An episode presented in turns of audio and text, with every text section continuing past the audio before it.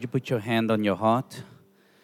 Would you close your eyes and would you say, Lord Jesus, would you speak to me? And would you change me? Holy Spirit, I welcome you in Jesus' name. Amen. God bless you as you be seated. Let's give the worship team a nice big clap offering for awesome praise.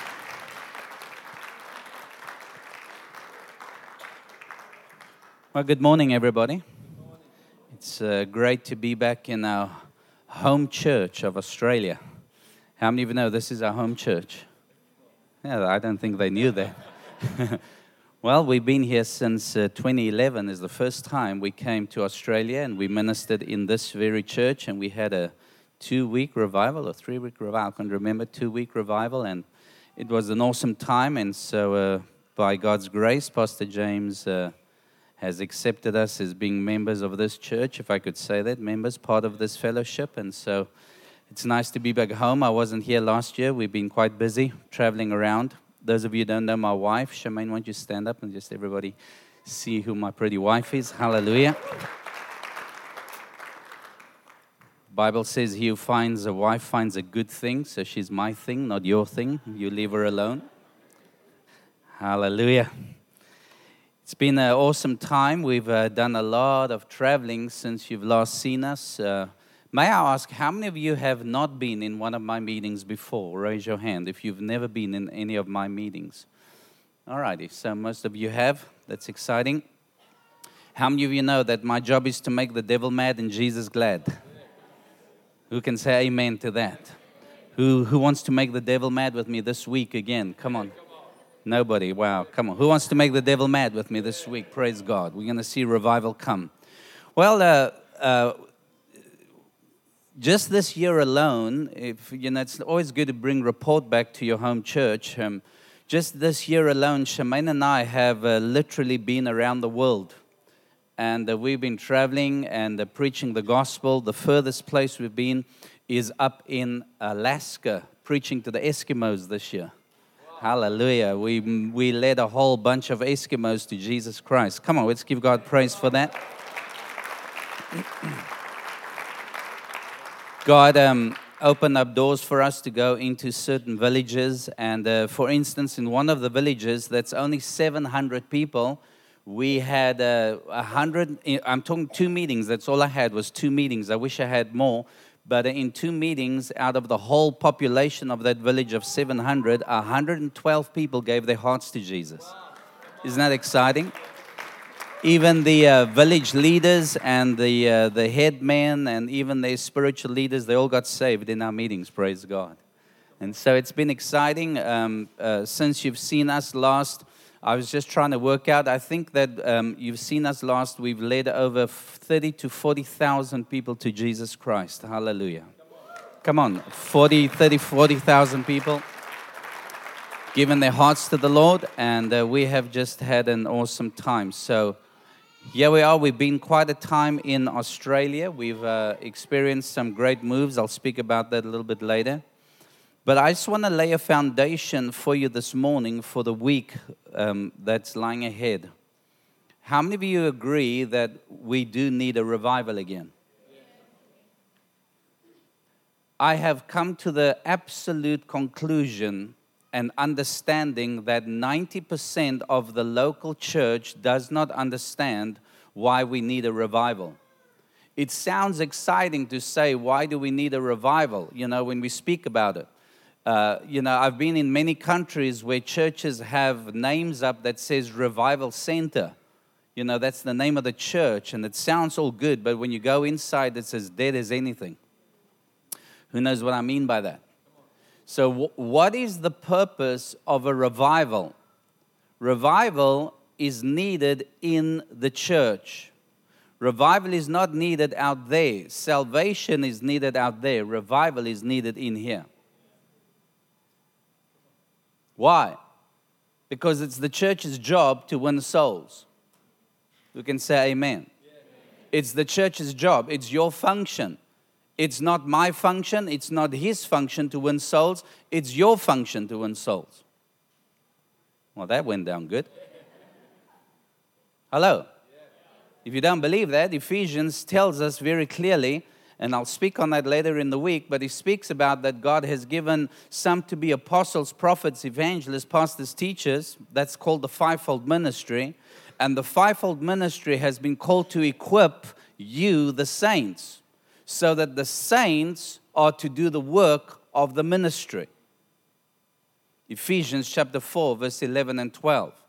It is the saints' job to win souls, it is the saints' job to, to go out there. So this morning, I want to impart three questions. I want to ask each and every one of you three questions, and I want you to answer these questions quietly in your own heart. and we'll see what God's going to do from there. So if you'd open your Bible in the book of Luke, chapter 5. Luke chapter 5.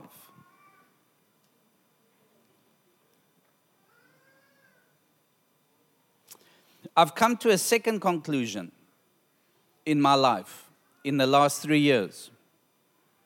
Conclusion number one is most of the people don't know what revival is about. And number two, I've come to the conclusion that most Christians, I would say 80% of most Christians, do not believe the Bible. Now, that's a very hard statement I've just made there. It's, it's one thing to quote a scripture, but it's another thing to live the scripture. Who knows what I mean by that? There's a lot of people who call themselves Christians, yet they look like the devil. There's a lot of commandments God has given us in His Word, yet 90% of most Christians are not following the commandments of God. Even though they say, I believe it, they're not applying it. Hello? Well, bear with me. Luke chapter 5, verse 18. Then behold, men brought on a bed a man who was paralyzed, whom they sought to bring in and lay before him. And when they could not find how they might bring him in because of the crowd, they went up on the housetop and let him down with his bed through the tiling into the midst before Jesus. I wonder the owner of that house how mad he got because somebody broke the roof up and can you imagine how mad we would get if that had to happen in your house?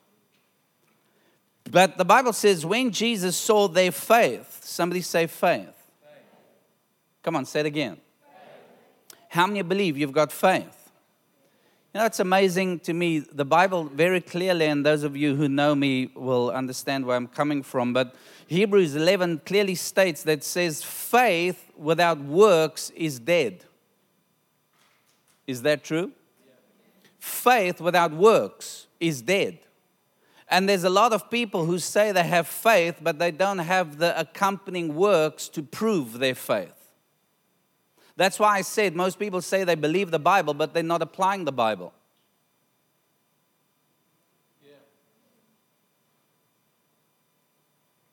Jesus was moved by their faith because they were doing something to see something happen. Jesus said to the man, He said, Man, your sins are forgiven you. And the scribes and the Pharisees began to reason, saying, Who is this who speaks blasphemies?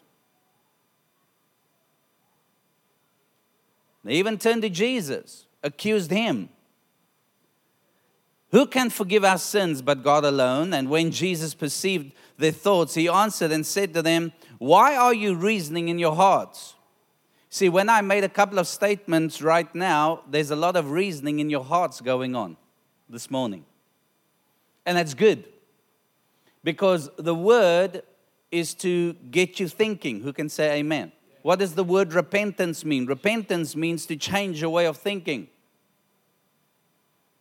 So I got you thinking this morning already, and we only just started the meeting. Hallelujah. Why are you reasoning in your hearts? Jesus said, Which is easier to say, Your sins are forgiven you, or to say, Rise up and walk?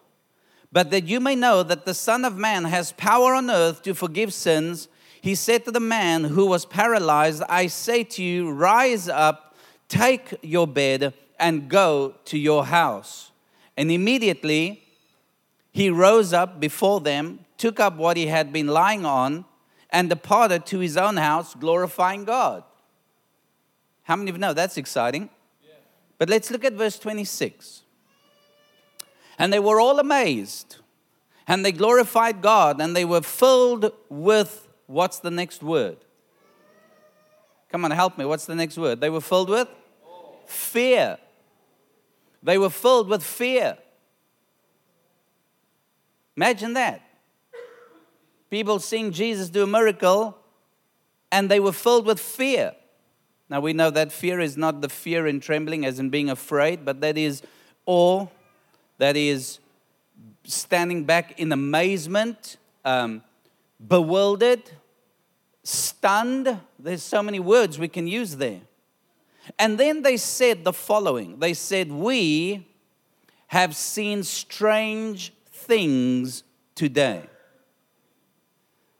So, my first question to each and every one of you in this room this morning who calls yourself a Christian, my question to you, Mr. and Mrs. Christian, is this When last have you seen something strange happen in church and in your own personal life?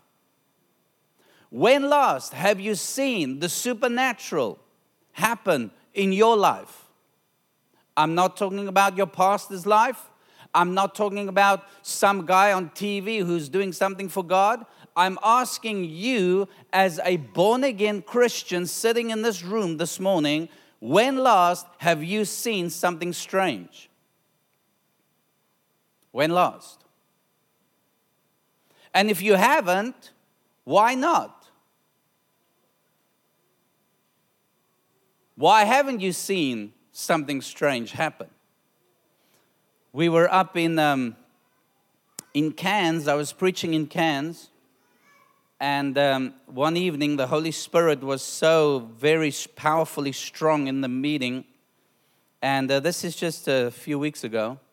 And uh, while we were in the meeting, the Holy Spirit came so upon me. I'm supposed to be the guest speaker, but I couldn't even stand on my feet. I fell out under the power of God and um, the, the whole house was just filled suddenly with God's presence.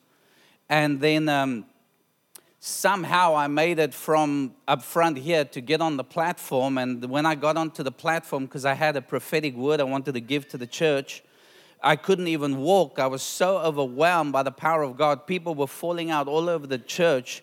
There was a couple of hundred people there, and the people just falling out under the power and the worship team that was there, they were singing, but um, they too got so full of the presence of God that the, the singers all had, and it was just lady singers, by the way, the lady singers had their hands, you know, the microphone was away from their mouth. They were all having their hands raised singing.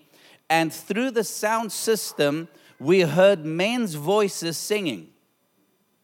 Hello voices of men singing, and everybody was looking around, and there was nobody singing in any form of microphone, but there were voices of men singing as clearly as you hear my voice, and it was such a perfect harmony, pitch, you know, uh, uh, singing, and, and everybody was just stunned. And then out of that, there were trumpets that were being blown, not one, but a whole bunch of trumpet sounds coming out and there was not one trumpet or one ram's horns or whatever you want to call it in the building. Ay, ay, ay. Come on, who's hungry for the supernatural?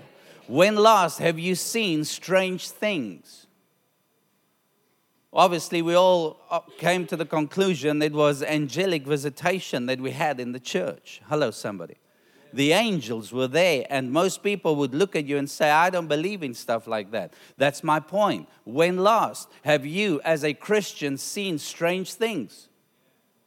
In February of this year in our country, we were having a revival meeting in the, in the church. And as I was preaching the Shekinah glory of God, this is now my sixth visitation I've seen. The mist of God came into the building, and everybody was knocked down under the power of God. And God started healing, and demons started manifesting all over the place. When last have you seen strange things?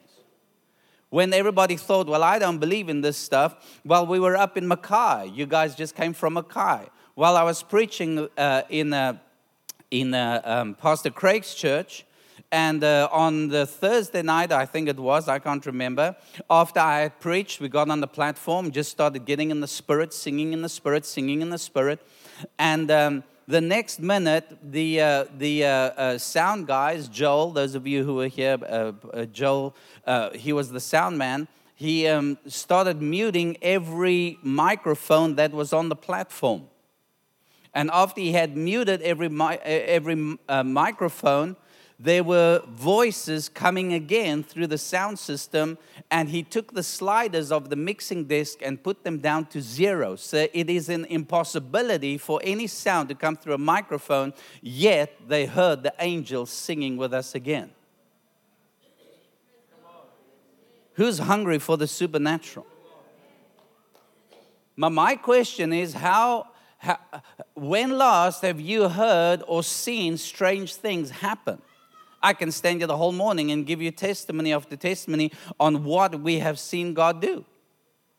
But, but my question is it is good for me to share a testimony because hopefully I'm building up, you know, something in you. But my question is when last have you experienced strange things? Let's go to Luke chapter 7. You know, when we drove into Gladstone last night, the demon started manifesting again in Gladstone, knowing this man is back again. We've come to make the devil mad. Hallelujah. I'm sick and tired of the religiosity that is in the churches.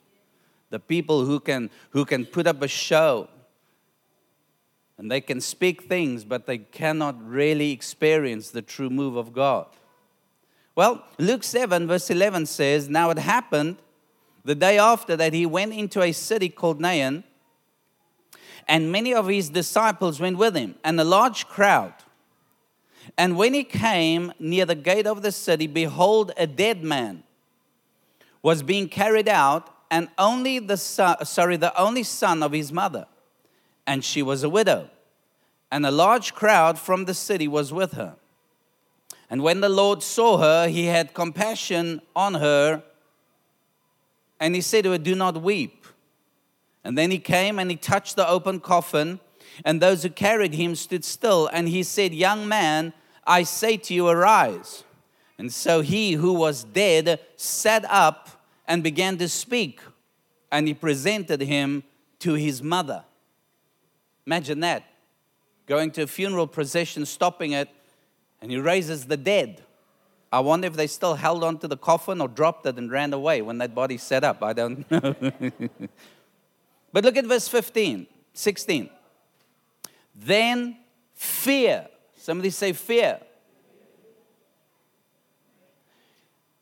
I have come to another conclusion in my life that most Christians don't have the fear of God anymore. That God is a word the Bible is a book, and that our opinions about God overruns the Word of God. Hello. There's a lot of people who say they're Christians, yet when the Word, the Scripture, brings direction and tells us certain things, most Christians don't believe the Word because their will and their emotions is overriding the will of God. How many of you know God's will is His word? Come on, somebody. Most people call themselves Christians, don't believe in the Bible because they're not applying the Bible. Why? Because they don't have the fear of God on them. I think it's time to get the fear back in the house. Who can say amen? amen?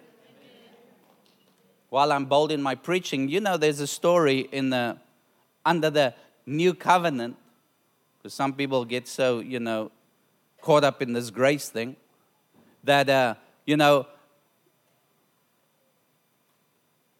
Peter, there was a man and a woman called Ananias and Sapphira. Who knows about them?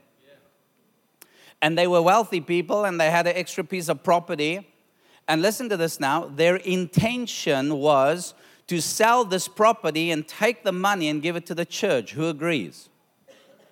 Oi, anybody with me? Who knows that story? That was their intention. Their intention was we're going to take this money, we're going to give it to the church.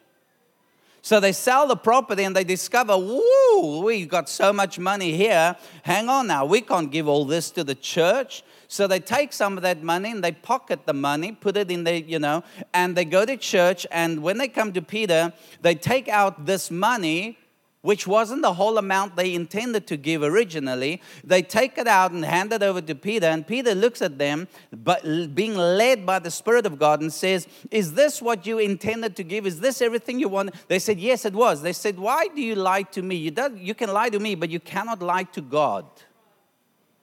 Hello, somebody.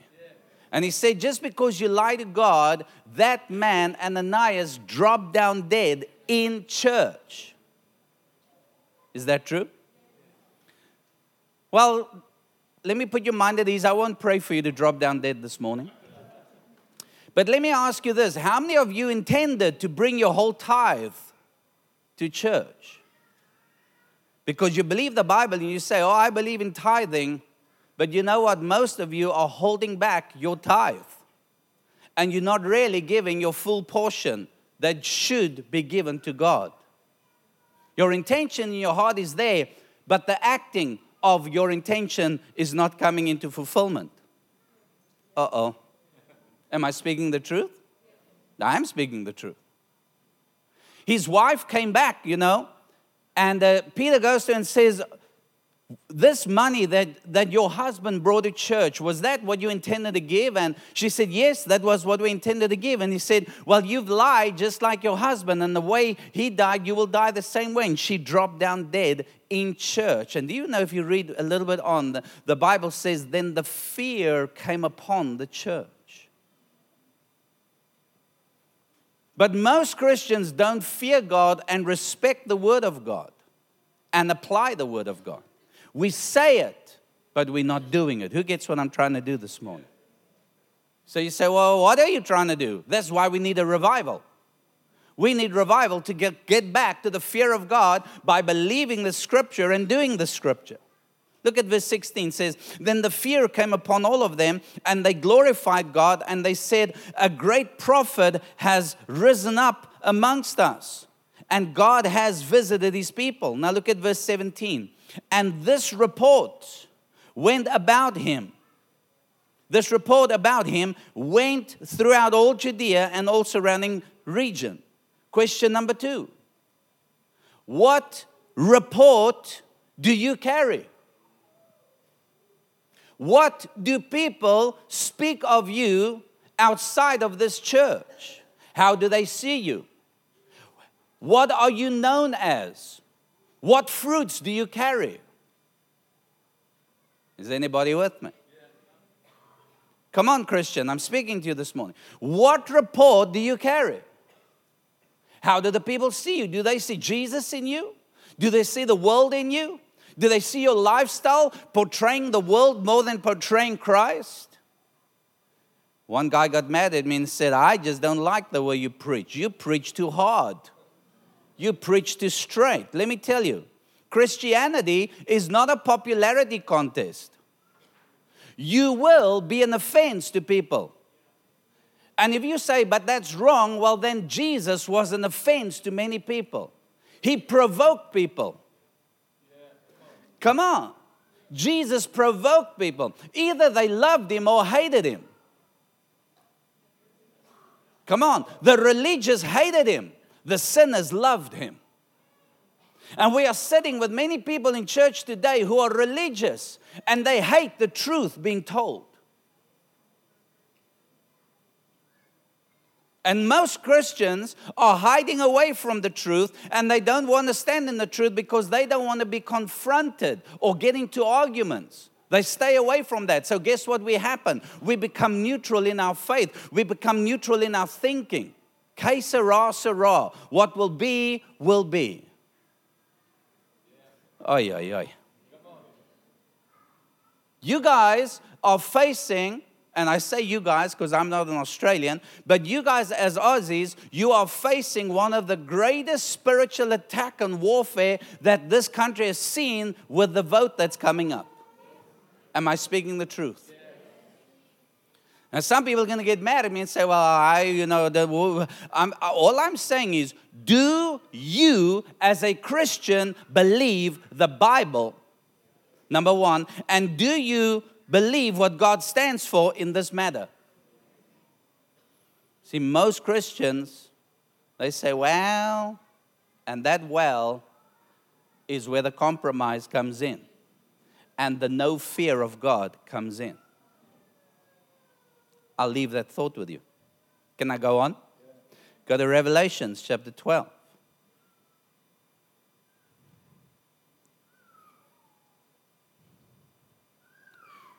Who understands we need a revival? Come on, Christian. The greatest persecution that is hitting the Western church right now is the gay and lesbian movement. That's the greatest persecution upon us as the Western church. When you go to the eastern side, you'll find the greatest persecution are Christians who are being beheaded, killed, filleted alive, and, and stoned to death for their faith.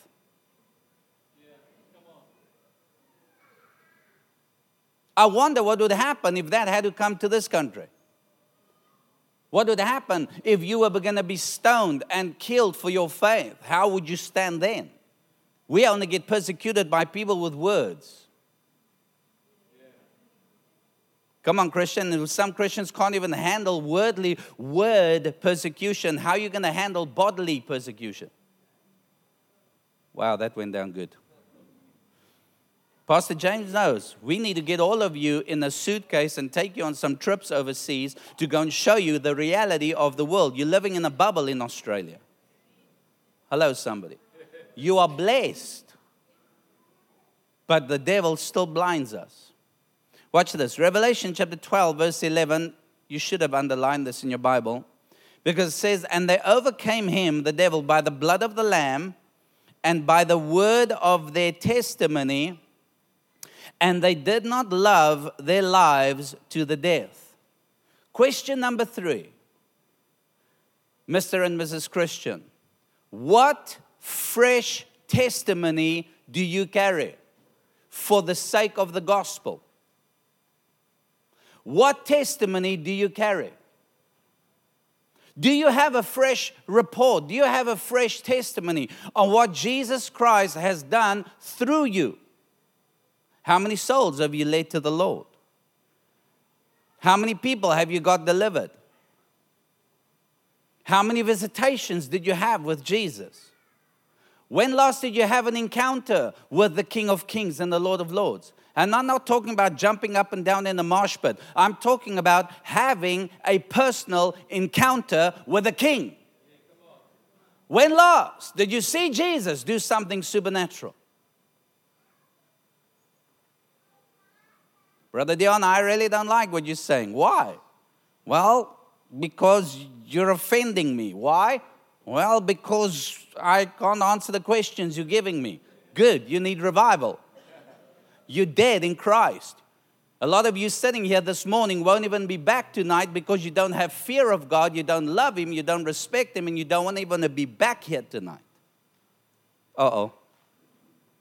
Why? Because your family, your job, your, your worldly love, your, your, your lust of the flesh and the lust of the life and all of that that's out there, I would rather go there than fear God and come in here.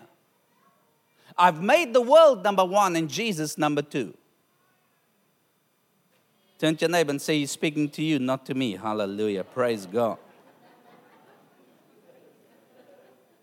It's true. Some of you are looking at me. You're listening, but you're not listening because when I said you won't even come back tonight, you hear that, but you're not responding by saying, Oh, okay. Well, you know what, brother? You're here until Friday night, so we'll, you know, I'll net one, skip one, come on one night, skip the other night, you know, I'll catch you on Friday night. And God wants you to be here every night because He's got something for you. He wants to equip you, He wants to prepare you, He wants to train you up. Come on, He wants to use you.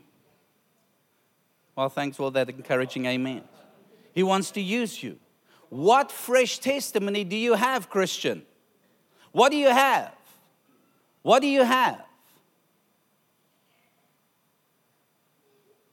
I was preaching up in uh, Hervey Bay. There was a man who was in an accident. He was hit by a car and dragged over the tar road. And the ankle bone, there's a big hole like that. We have pictures of it. The whole bone was, was taken out. He, he lost his ligaments. The ligaments were worn out. His foot was stuck. They had to work everything together. And, you know, uh, uh, I don't know how, if we could use uh, the worldly term, weld these bones together, you know, if I could use that word. He couldn't even use his foot. But anyway, he had no bone. And in one of my meetings while I was praying, God came and did a creative miracle by putting a whole new ankle bone there and loosening the joints so that he had the full working of his foot again. Come on, creative miracles. Nobody's getting excited about that. Can't Jesus get some praise for the miracles that he can do? Hallelujah. Huh? I have fresh testimonies testimonies of God, people who have encountered God. I can stand again this morning. Now, some people would say, Oh, you're just an arrogant, braggadocious, you know, buffoon. No, I'm not here to brag on what I can do. I'm trying to make a point. I would love to come to a church like this on a Sunday morning. And I would love the pastor to tell me, Brother Dion, you're not preaching this morning. I'd say, Why not? He says, Because my congregation is going to stand up and they're going to take the microphone and they are all going to share a testimony on what they did for Jesus since you were here last time. That's what I want to have happen. I think I'll die and go to heaven right there. Hallelujah. How many souls, ladies and gentlemen? listen, Pastor said it this morning the love of money, you know. And it's sad to speak about money. But let me ask this what can you and I take to heaven when we die? Can you take your car with you, your house with you, you know, your clothes and your thousand dollar jeans that you're wearing? Can you take anything like that with you when you die? Or can you only take people with you to heaven? What is of the most value to a Christian? Souls. We have a beautiful, full church this week. If a Sunday morning is this full this morning, then tonight we shouldn't have space for the visitors that are coming in. But you know what's sad? Tonight will be half the crowd. Because you don't have a vision for souls and a heart after God. Yes, I've done my religious duty. I've come here to listen to you preach. I've come to see you. I've, I've said, Pastor James, hello, here I am. You see, I'm a good Christian. I'm here this morning. No, we need you. God needs you. Who can say amen? amen? He needs you. Let us win 500 souls this week for Jesus. I said we can win 500 souls. We're already, what, two, 300 this morning. If each one of us just brought somebody, we could have a big fat revival. We can move to the stadium, man. But do you want that? Listen to my question. Do you really want a move of God? Don't just say that because a move of God costs a price. It's going to cost your time, your family, your sleep, your money. It's going to cost everything. Sometimes your reputation. You know what that means? The Bible says if anyone is in Christ, he is a new creation. The old man has gone, the new man has come. Is that true? But if you are concerned about your reputation and what people might say or think about you, it means you're not dead. The old man in you is still alive. If you take offense, the old man in you is still alive. Hello? A dead person in Christ cannot be offended. The only reason I get offended is because I'm still living with my feet and hands outside of the grave. Just the body was buried, you see. You're not getting what I'm doing here. Who wants revival? Are you sure? Hebrews 4:12, you know this says, For the word of the pastor.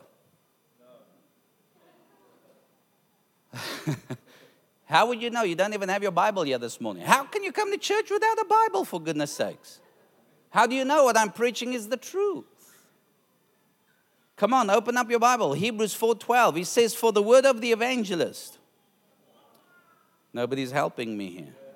For the word of God is living and it is powerful and it is sharper than any two-edged sword, piercing even to the division of the soul and the spirit and of the joints and marrow, and is a discerner of the thoughts and the intents of the heart. Hello? Not my word, God's word. One guy said to me, You preach a hard word, brother. I said, What do you mean I preach a hard word? He said, The things that you've been reading from the Bible is hard. I said, Is it my word or God's word that's hard? What are you saying to me? Are you getting what I'm doing? Is my word hard or is God's word hard? It depends on what side of the line you are. If you're a born again, spirit filled, tongue talking, devil chasing, non compromising Christian, the Word of God is beautiful. But if I'm a Christian who's compromising, not filled, you know, I'm just one foot in church and one foot in the world, you'll hate the Word of God and you will not apply the Word of God. Say this the Word of God is living and powerful and sharper than any two edged sword, piercing even to the division of soul and spirit and joints and marrow, and is a discerner of the thoughts and the intents of my heart. How many of you agree? Then I'll end off with this Matthew chapter 21. Turn to your neighbor and say, He's reading the word. Come on, your neighbor didn't hear that. Say it again. Verse 28. Jesus is speaking. How many of you still believe in Jesus? And how many believe in the words of Jesus?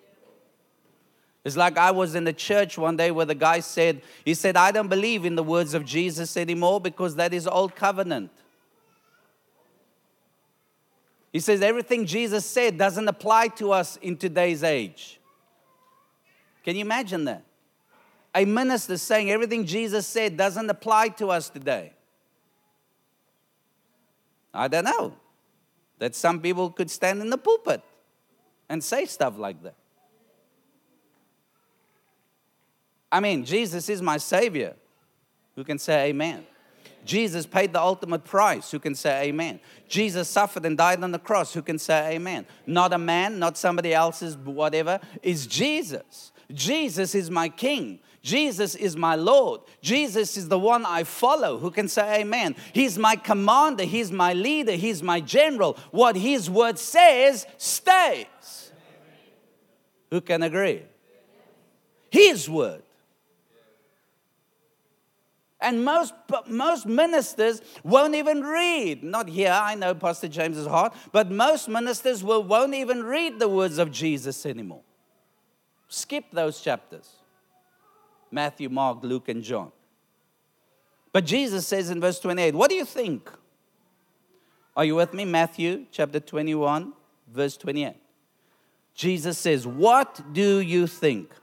A man had two sons, and he came to the first son and he said, Son, go work today in my vineyard. Well, the son answered and said, I will not.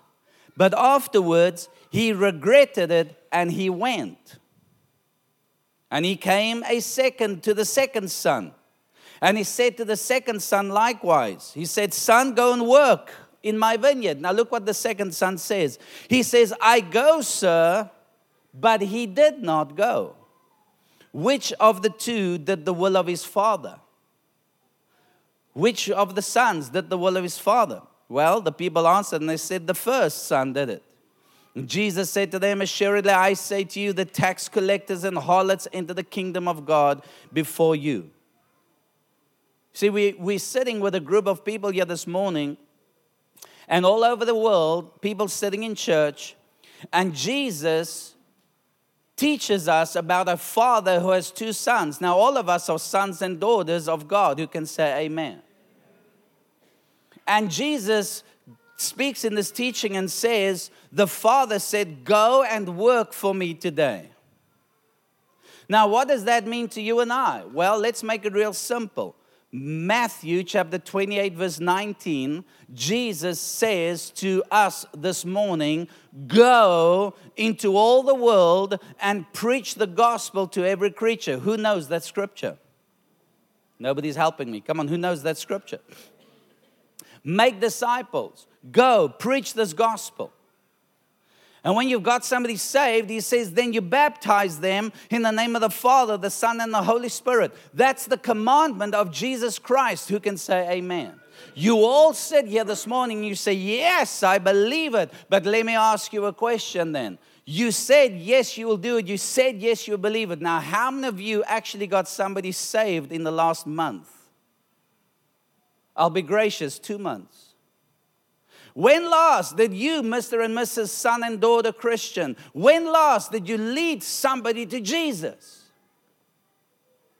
Well, brother, I don't like what you're saying. You're offending me. Why? Because Jesus had asked you to do something for him and you point blankly refused to obey Jesus Christ. Not what I said, what Jesus asked you. Not actually, he didn't even ask us, he told us, Go. Am I speaking the truth? Go. There were two sons.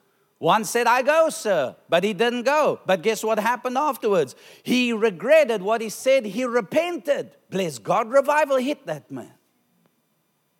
You can say, Amen. There's a lot of people who say, I'll do it, I'll do it, I'll do it, yet they still don't do it. The thing that hurts me as a traveling minister, I think the most in my life, and I know there's many other ministers who feel like me, is that we can come in and preach our hearts out to you. And you know, we have a week meetings. Why do we have a week meetings? Because every meeting is different and God meets us on different fashions and ways. Who says amen to that? That's why we have extended meetings. If revival broke out in one meeting, we would have revival every Sunday. But that's not what it is. We're just having regular church services. Now we come and we, we minister the word and we, we you know, I, I, I beg and plead with you, and so does Pastor. We say, Come on, let's do something for God. And we lay hands on you. Man, I've laid hands on many of you here. Not once, many times. You've fallen out under the power of God. God has anointed you, God has prepared you. And then I go away, come back the next year and say, How many souls have you won for Jesus since I last laid hands on you? And you know what?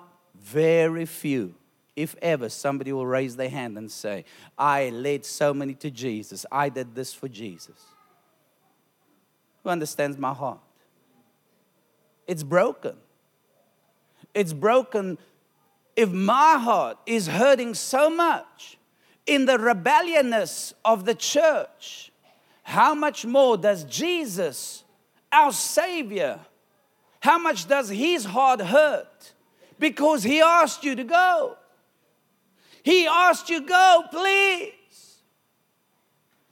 You say, Yes, I'll do it, Jesus. I love you, Jesus. Woo! And yet you haven't led a soul, ministered, laid hands, done something.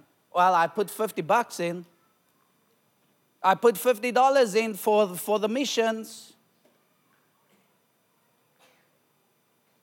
Your missions field is your next door neighbor. Your missions field is your school. Your missions field is your office. Come on, somebody. Your missions field is the gas station down the road or, or, the, or the, the shopping mall. Hello, somebody. That's our, that's our missions field. God's heart is hurting. Somebody would say, I can never believe that. The Bible says, without faith, it is impossible to please Him. Who knows that scripture?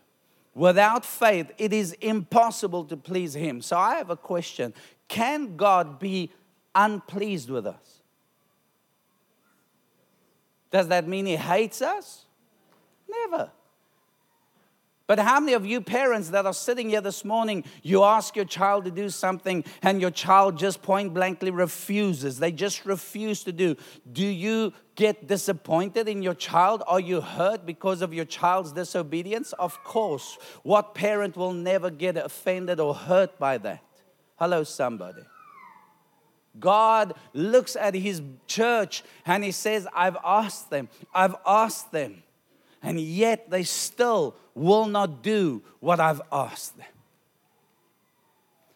So this morning I pray with this message that I've come in, I pray that the fear of God will come upon you this morning. And you understand when I mean the fear, not being afraid of Him, but to say, Lord, I'm doing an inward check, Lord. Have I been what, what, what Dion was speaking about, Lord?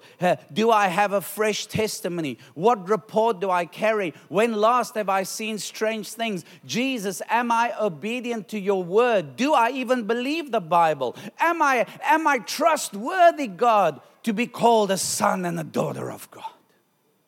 Where am I? I hope you love me this morning. And if you don't repent because you're sinning, then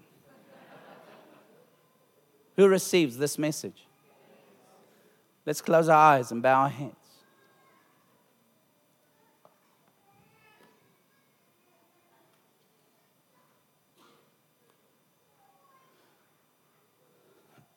I'm going to ask that nobody would leave. Nobody would move. Are you in a backslidden state, Christian? Have you backslidden? Are you here this morning because it's your tradition? I'm asking you, have you backslidden, child of God? Do you fear Him? Have you really surrendered your life to Jesus? Do you believe in the Bible? Do you believe in the commandments of Jesus? Where are you this morning? Is God mad at you? Is God going to send you to hell? No. But the Son regretted his mistake by being disobedient to his father. He made a promise and then he, re- he didn't fulfill the promise and he regretted it. He repented and he went to do what his father told him. God has created an opportunity this week for us to have a revival service. Most of you sitting here have already figured out when you're going to come and when you're not going to come. Most of you even decided that you will maybe do one meeting or three meetings, skip the other ones. God is calling at you this morning and knocking on your door. And He's saying to you, I want to give you a fresh testimony. I want you to come and see strange things this week. I want to use you, empower you, equip you, train you. But you cannot have that if you are not sold out for Jesus. this morning is a call for the backslider. This morning is a call for the prodigal son who lost his way. This morning is a call for the daughter who lost her way, who went out and spent all the inheritance and now finds himself or herself amongst the pigs. And the man came to his senses and returned to his father's house, where the father was about to put a cloak and a ring on his finger and a cloak over his shoulder. This morning, God is calling the backslider back. And He's saying, Come on. Come on back to me. Come on back to me. If you are sitting there and you say, Brother Dion, your word has hit me hard this morning. And yes, I agree, I'm a backslider. Yes, I sit in church. Yes, I sing a song and yes, I raise my hand, but I haven't been obedient to the commandments of Jesus. Brother Dion, I want you to pray for me. This morning, I want to repent. This morning, I want to turn my back on the devil and on the world. I want to get back to Jesus. And I want to be obedient to Jesus. Dion, please pray for me. Please pray for me, Dion. I need to come back to Jesus. I need to make him the center of my life again, with nobody looking except me. If you'd like for me to pray for you this morning, I cannot make a choice for you. I cannot make a decision for you. You have to make that own decision. You know where you are with Jesus, you know your relationship with Him. You say, Dion, please pray for me. I want to get back to Jesus this morning. At the count of three, I want you to raise your hand. It's going to be tough. You're afraid of the person next to you's opinion. You're afraid of somebody else's thinking about you. It's a tough decision you have to make this morning. But it's a choice between you and Jesus. One, two, three. You say, Dion, here's my hand. I lift my hand up. Please pray for me. I want to get back to Jesus. I want to get back to the Word. I want to get back to obeying Him and fearing Him. Many hands have gone up this morning. And I'm going to ask everybody who raised their hands will you be bold and brave? Would you stand up to your feet right now? Come on, those of you raise your hands. I dare you, take a stand for Jesus this morning. Take a stand for Jesus. Take a stand for Jesus.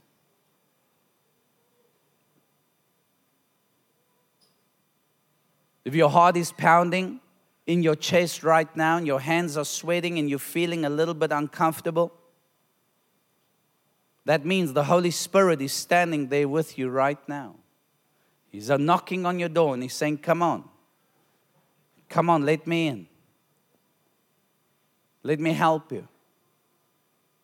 Those of you that are standing, would you help me? Would you please be so kind as to move forward to the platform? Come out of your pews. Come stand down here by me. I want to pray with you. Come on down. Kate, are you available?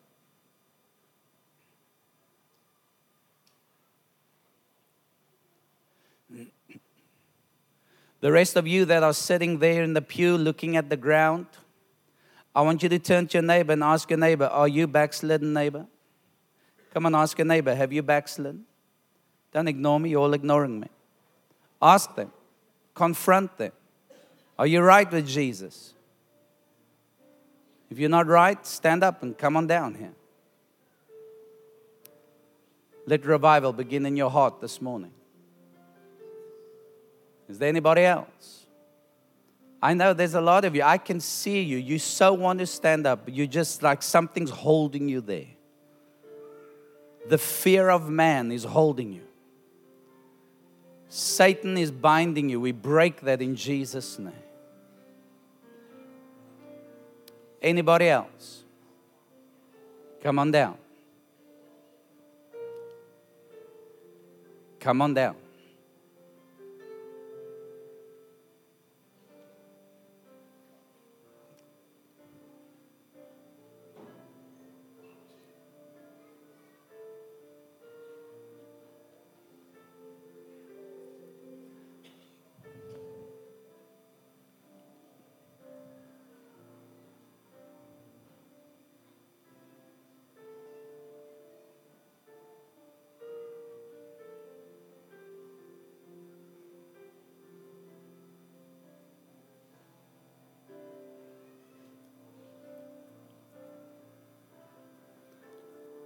I'm just waiting for you.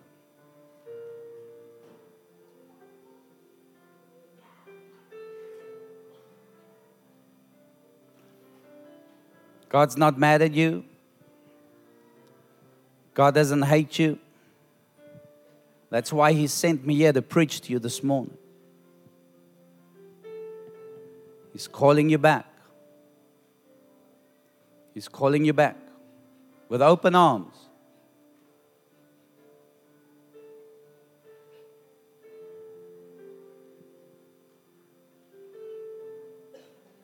Some of you have given over to the world. You've given over to the lust of the flesh. He's calling you back.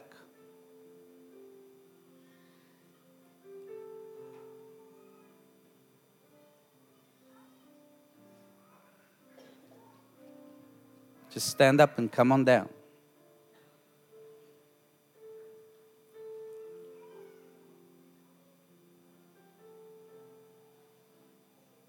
Come on.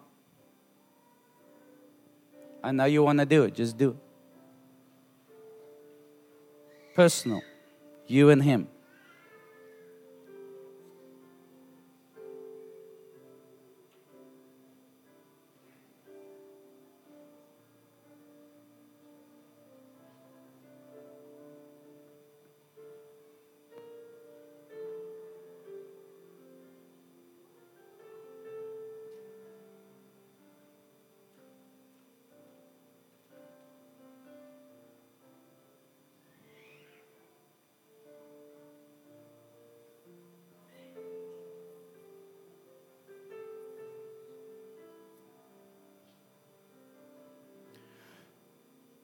Some of you come from a background in the past where messages like this used to be preached frequently.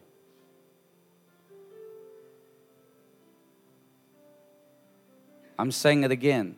A lot of you have come out of a background where messages like this was preached often and you feared the Lord.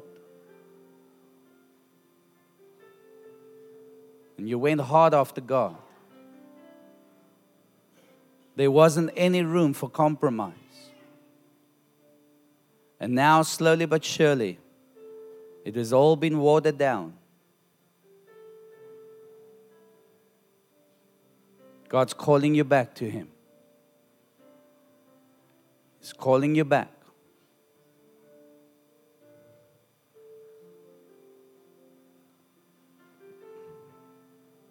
It's my last call, and I'll pray for these people. Is there anybody else who wants to make right with Him?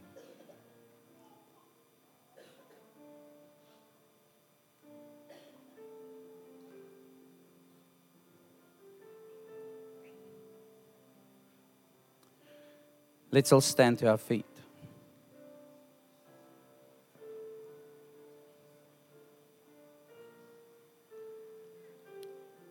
You guys up front, Again, you and Jesus. I'm just the messenger. The decision you make right now is between you and Him. Like the prodigal son coming back to the father, like the, the son who said, Father, I'll go and work for you, but then re- he didn't go but repented. That's who you are this morning.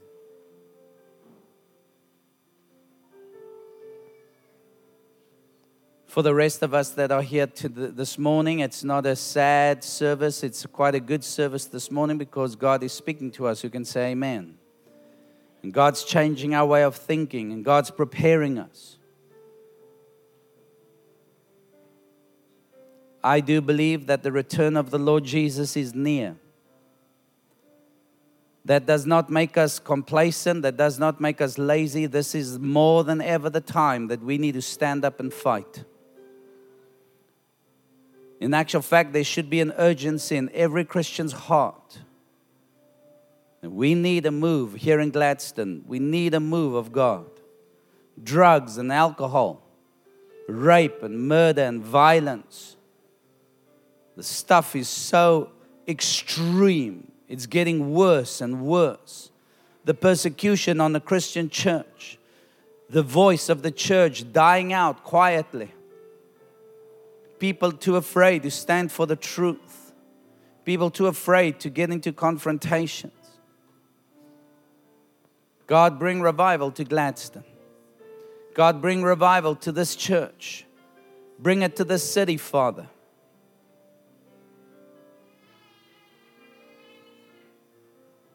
Change us this morning, Lord. I pray this morning, Father, that your fear will fill our hearts that the fear of God will come back into the church again. That we will respect you, God, and honor you for who you really are.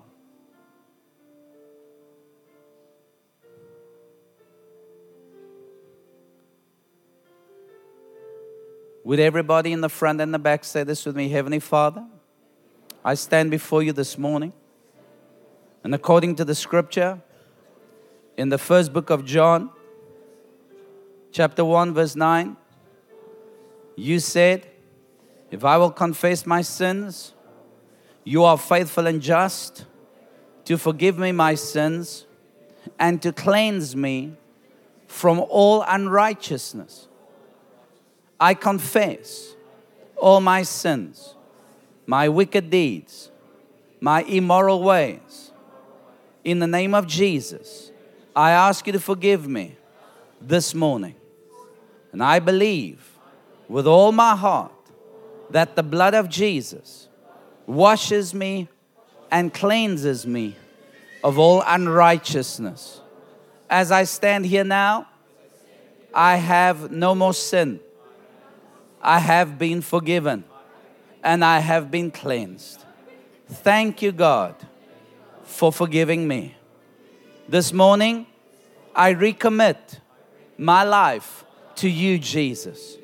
I want to serve you with fear and trembling, knowing that you hold my life in the palm of your hand.